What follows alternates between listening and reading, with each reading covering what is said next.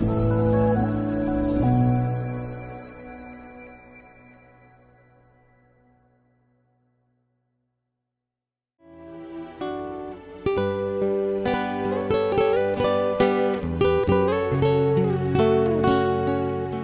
mời quý vị thư giãn với chương trình Fata của truyền thông dòng tên. Chương trình hôm nay gồm có chuyên mục chăm sóc ngôi nhà chung và tông đồ cầu nguyện. Bây giờ kính mời quý vị cùng lắng nghe chương trình.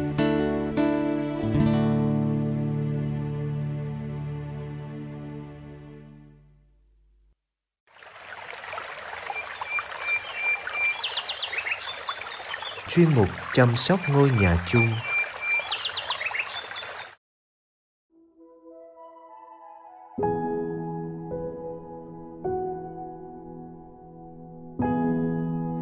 Laudato Si thông điệp về việc chăm sóc ngôi nhà chung của chúng ta. Chương 5 Đường hướng tiếp cận và hành động. Số 163 cho đến bây giờ, tôi đã nỗ lực để đề cập đến hàng loạt vấn đề hiện tại.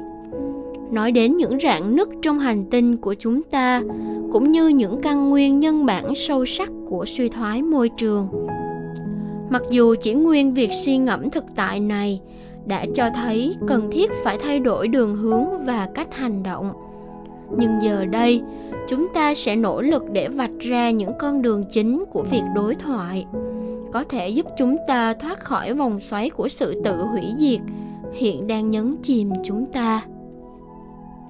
Mục 1 Đối thoại về môi trường trong cộng đồng quốc tế.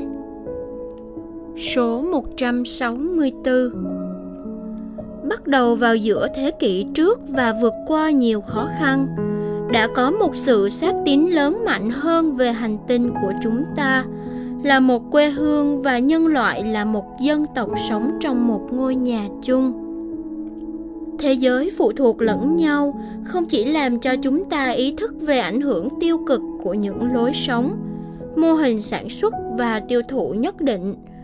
Quan trọng hơn, nó đảm bảo các giải pháp được đề xuất mang góc độ toàn cầu, chứ không chỉ bảo vệ lợi ích của một vài quốc gia. Sự phụ thuộc lẫn nhau buộc chúng ta phải suy nghĩ về một thế giới với một kế hoạch chung.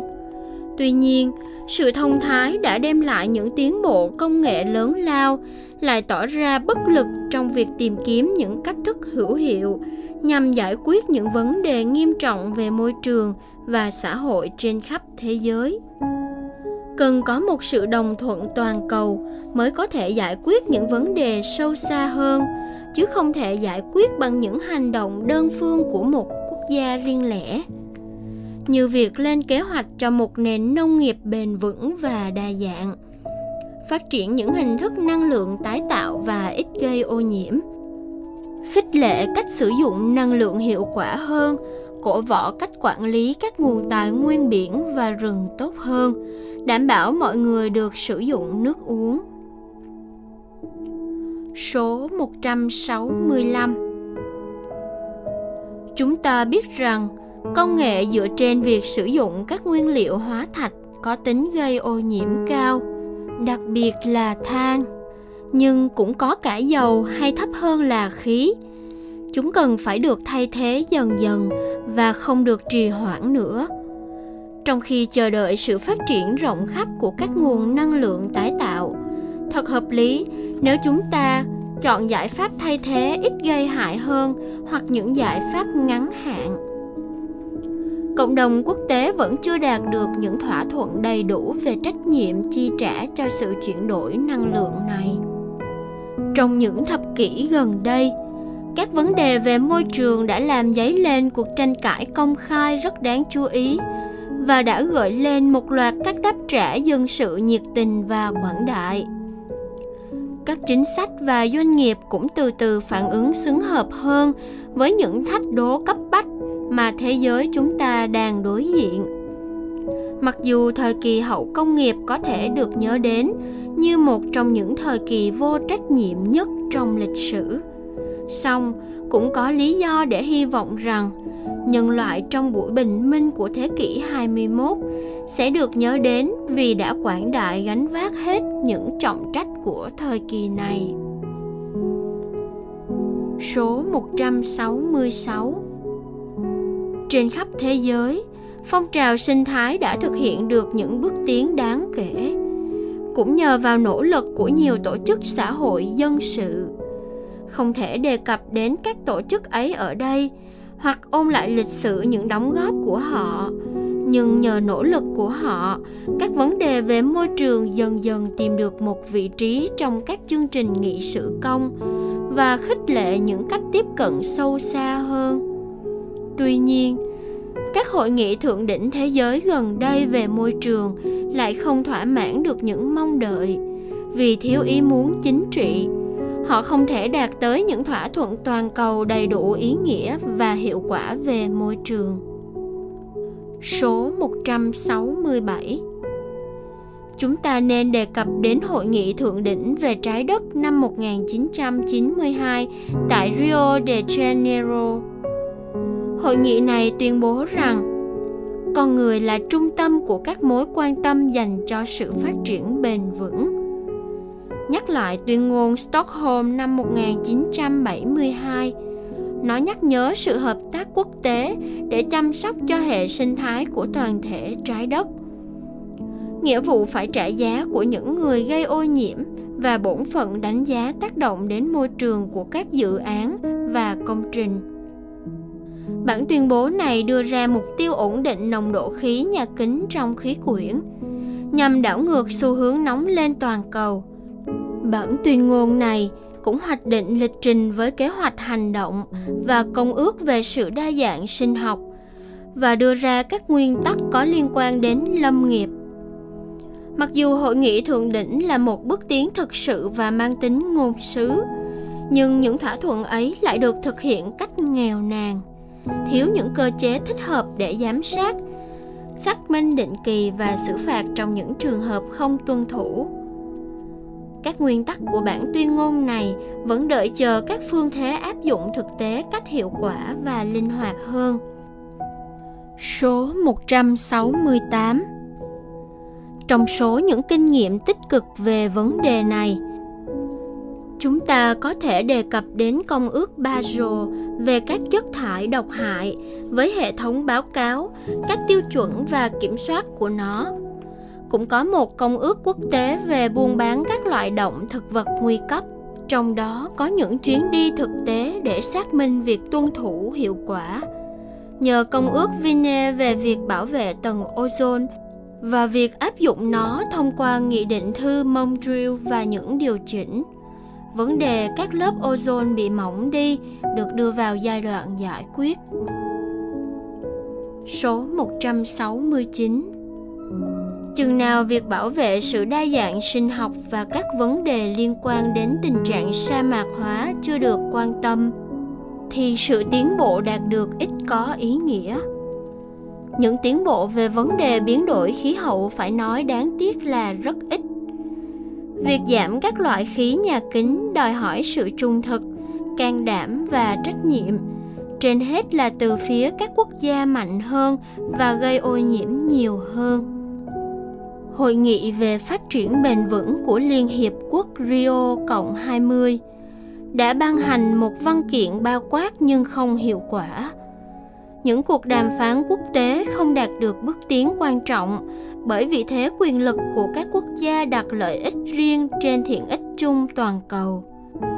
Những quốc gia đang gánh chịu hậu quả của những điều chúng ta tìm cách che giấu sẽ không quên sự thất bại về lương tâm và trách nhiệm này Thậm chí ngay khi thông điệp này sắp ban hành, cuộc tranh luận vẫn đang gay gắt. Là các tín hữu, chúng ta không thể không xin Thiên Chúa ban một kết quả tích cực cho các cuộc thảo luận hiện tại, để các thế hệ tương lai sẽ không phải chịu đựng những hậu quả do sự trì hoãn thiếu khôn ngoan của chúng ta.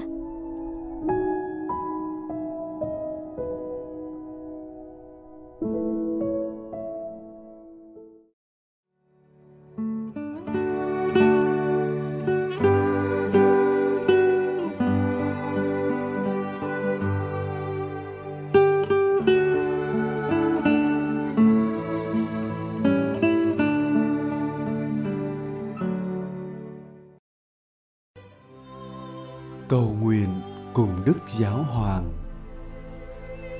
Tông đồ cầu nguyện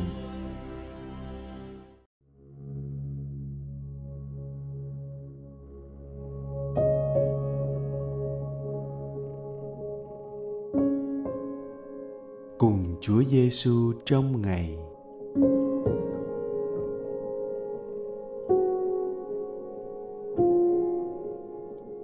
Nhân danh Cha và Con và Thánh Thần. Amen.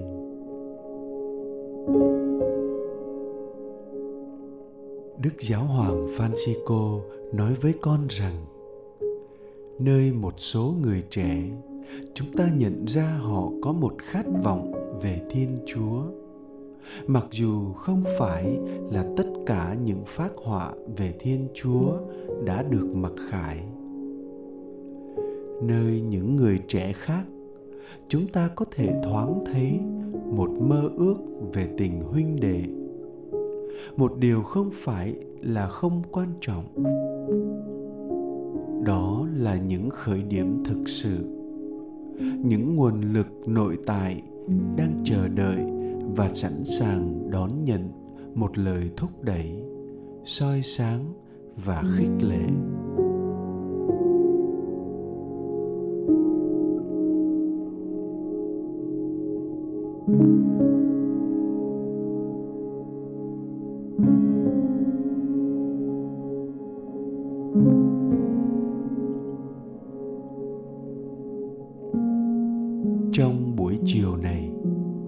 Cùng với đức giáo hoàng francisco. Con nhớ rằng, thánh thần có thể nói với con bằng nhiều cách khác nhau thông qua khát vọng của con.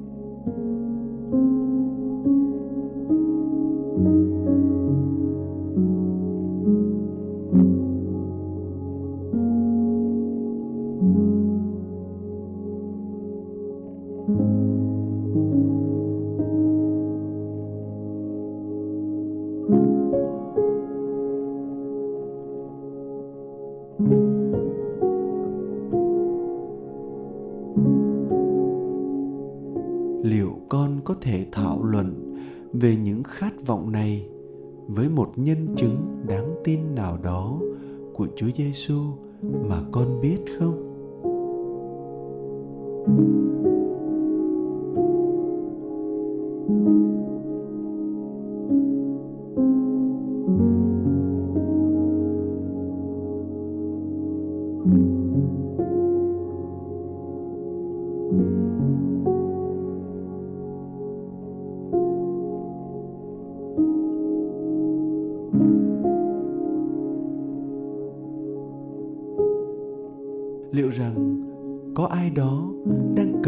Sáng phúc âm chiếu rọi, để khích lệ những mong muốn tốt đẹp của họ.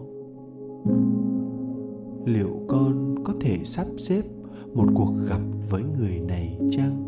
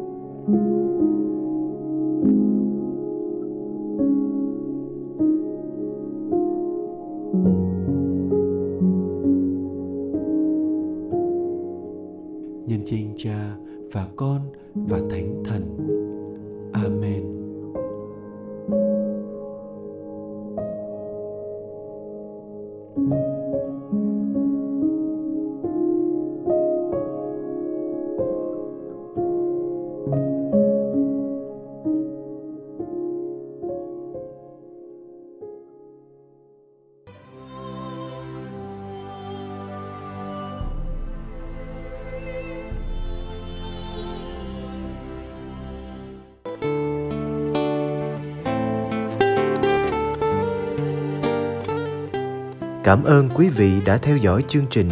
Xin Chúa chúc lành cho ngày sống của quý vị.